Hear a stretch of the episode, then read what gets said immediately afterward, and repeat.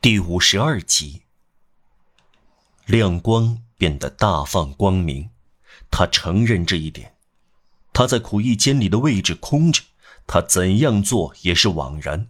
他始终等待着他，抢夺小热二位的事把他导向那里。这个空位置等待着他，一直把他吸引到那里去，这是不可避免的和注定的。继而他想。眼下他有一个替身，好像一个叫圣马蒂厄的人倒了霉运。至于他今后在苦役监中以这个圣马蒂厄出现，而在社会里用的是马德兰先生的名字，他再没有什么可害怕的。只要他不妨碍人们在这个圣马蒂厄的头上封死这块耻辱的石头，他就像木石一样，一旦落下，便永远不再掀开。这一切如此强烈和如此古怪，以致在他身上突然产生一种难以描绘的冲动。任何人一生中不会感受到两三次。这是一种良心的抽搐，搅动着心灵中的怀疑。它由讽刺、快乐和失望组成，可以称之为内心的大笑。他忽然点燃蜡烛。怎么了？他思忖：“我担心什么？我何必这样想？如今我得救了，一切已经结束。我面前只有一扇半掩的门，我的过去可以通过这扇门闯进我的生活。这扇门被堵上了，永远堵上了。这个沙威长期以来找我麻烦，这种可怕的本能好像猜出我是什么人。是啊，而且当真猜出我是什么人，到处跟随着我。”这条凶恶的猎犬发现了我就站住了，如今又失去了踪迹，找到别的地方，绝对找不到了。今后他心满意足了，让我太平。他抓住了他的让瓦尔让，谁知道呢？也许他想离开城市。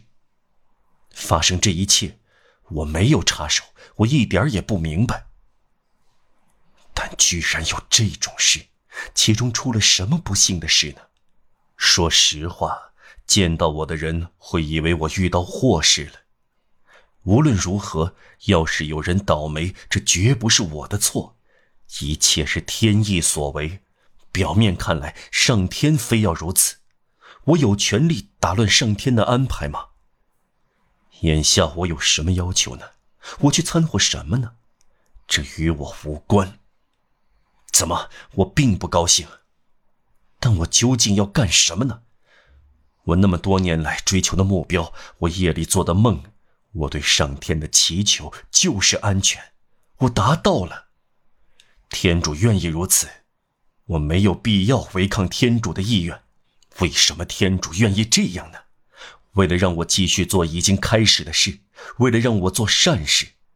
为了让我有朝一日成为伟大的、鼓舞人心的楷模，为了能说我的忏悔，我弃恶从善，终于得到一点幸福，我当真不明白，为什么我害怕走进这个正直的本堂神父家里，像对听忏悔的神父那样对他和盘托出，向他讨主意。显然，他会这样告诉我。就这样定了，顺其自然吧，让善良的天主安排吧。他在良心深处这样思索着，俯身对着可以称之为他自己的深渊。他从椅子上站起来，开始在房间里走动起来。得了，他说：“别再想了，决心定了。”但是他丝毫不感到快乐。恰恰相反，人们不能阻挡思想返回原地，就像海水要返回岸边一样。对水手来说，这叫做潮水；对罪犯来说，这叫做愧疚。天主掀动灵魂，就像掀起大海一样。过了一会儿，他不由自主的又开始这场阴沉的对话。说话的是他，听讲的也是他。他说他想说的话，他听他不想听的话，屈服于这种神秘的力量。这力量对他说：“想下去。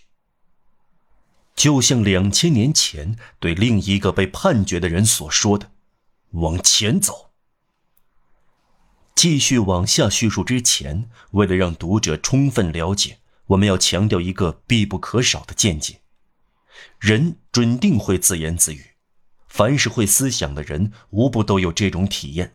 甚至可以说，言语只有在人的内心，从思想到意识，再从意识回到思想，才具有更美妙的神秘性。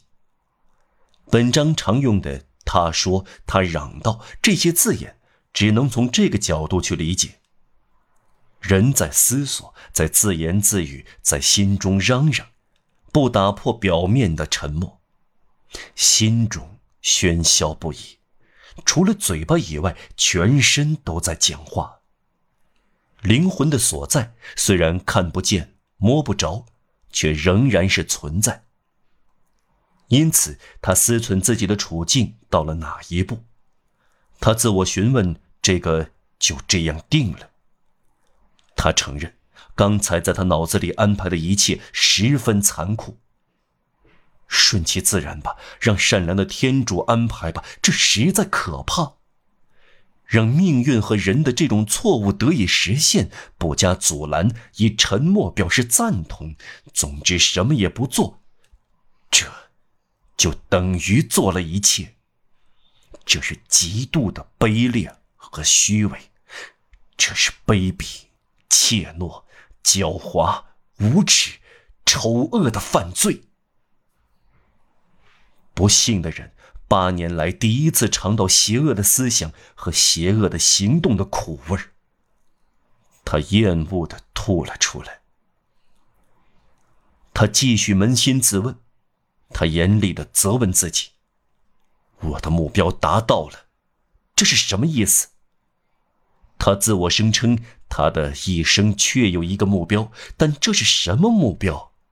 隐姓埋名，欺骗警察？他所做的一切，就为的是这区区小事吗？他没有别的目标，伟大的、真正的目标吗？不是拯救他的躯体，而是拯救他的灵魂，重新变得正直和善良，做一个有正义感的人。这不是他始终特别和唯一追求的吗？不是主教特别和唯一嘱咐的吗？对自己的过去关上大门。但他并没有关上。伟大的天主，他干了一件卑劣的事，重新打开了大门。但他重新变成了一个贼，而且是最可恶的贼。他偷走了别人的生存、生活宁静在太阳下的位置。他变成了一个杀人犯。他杀死了，从精神上杀死了一个可怜的人。硬要让他成为可怕的活死人，这是所谓苦役监中曝尸式的死亡。相反，自首，救出那个蒙了不白之冤的人，恢复真名实姓，出于责任感，重新成为苦役犯，让瓦尔让，这才是真正实现复活，永远关闭他脱身的地狱。看似重坠地狱，实则脱离地狱。这样做才是。要是不这样做，他就什么也没有做。他整个一生是虚度的，他的全部忏悔就付诸东流。他只消说：“何必这样呢？”他感到主教在眼前，主教去世了，反倒更加活生生。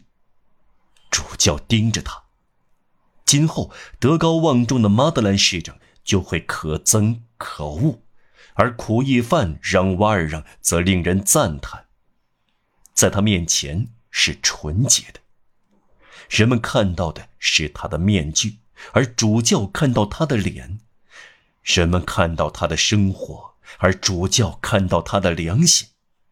因此，必须去阿拉斯加解救那个假让瓦尔让，揭露那个真的。这才是最大的牺牲，最惨烈的胜利，要跨越的最后一步。可是必须这样做。痛苦的命运啊，唯有他回到世人眼中的耻辱地位，他才能进入天主眼中的神圣境界。那么，他说：“就这样定了，履行我们的职责，解救这个人。”他高声说出这些话，却没有发觉在高声说话。他拿起自己的书，检查一遍，理理整齐。他把有困难的小商人的一捆债条扔到火里。他写了一封信，并封好。如果当时他的房间里有人，会看到信封上写着：“巴黎尔图瓦街银行家拉菲特先生起。”他从一个抽屉里取出一只皮夹，里面有几张钞票和身份证，他用来参加同一年的选举。他一面沉思默想。一面做完这些杂事，倘若有人这时看到他，是不会想到他内心的变化的。只不过他的嘴唇时而在翕动，时而他抬起头来，目光盯住墙上的某一点，仿佛上面正好有样东西，他想弄清或者要了解。给拉斐特先生的信写好以后，他将信和皮夹塞进口袋里，重新开始踱步。他的思路没有改变，他继续清晰地看到他的职责，用这些光闪闪的字写出来，在他眼前放射光芒，并随着他的目光移动。去吧，说出你的名字，自首吧。同样，他看到至今成为他生活双重规划的两种想法：隐姓埋名，为自己的灵魂赎罪。仿佛这两种想法可以感知的形体在他眼前活动，他觉得他们第一次显得异常清晰。他看到两者的差异。他承认其中之一自然是好的，而另一个则可能变得邪恶。一个利人，另一个为私；一个说别人，另一个说为我。一个来自光明，另一个来自黑暗，他们在互相搏斗。他看到这搏斗，随着他思索，他们在他思想的目光中变大了。眼下体型巨大，他似乎看到自己的内心，在上文所说的广大无边中，在黑暗与亮光中，有一个女神和魔女在交手。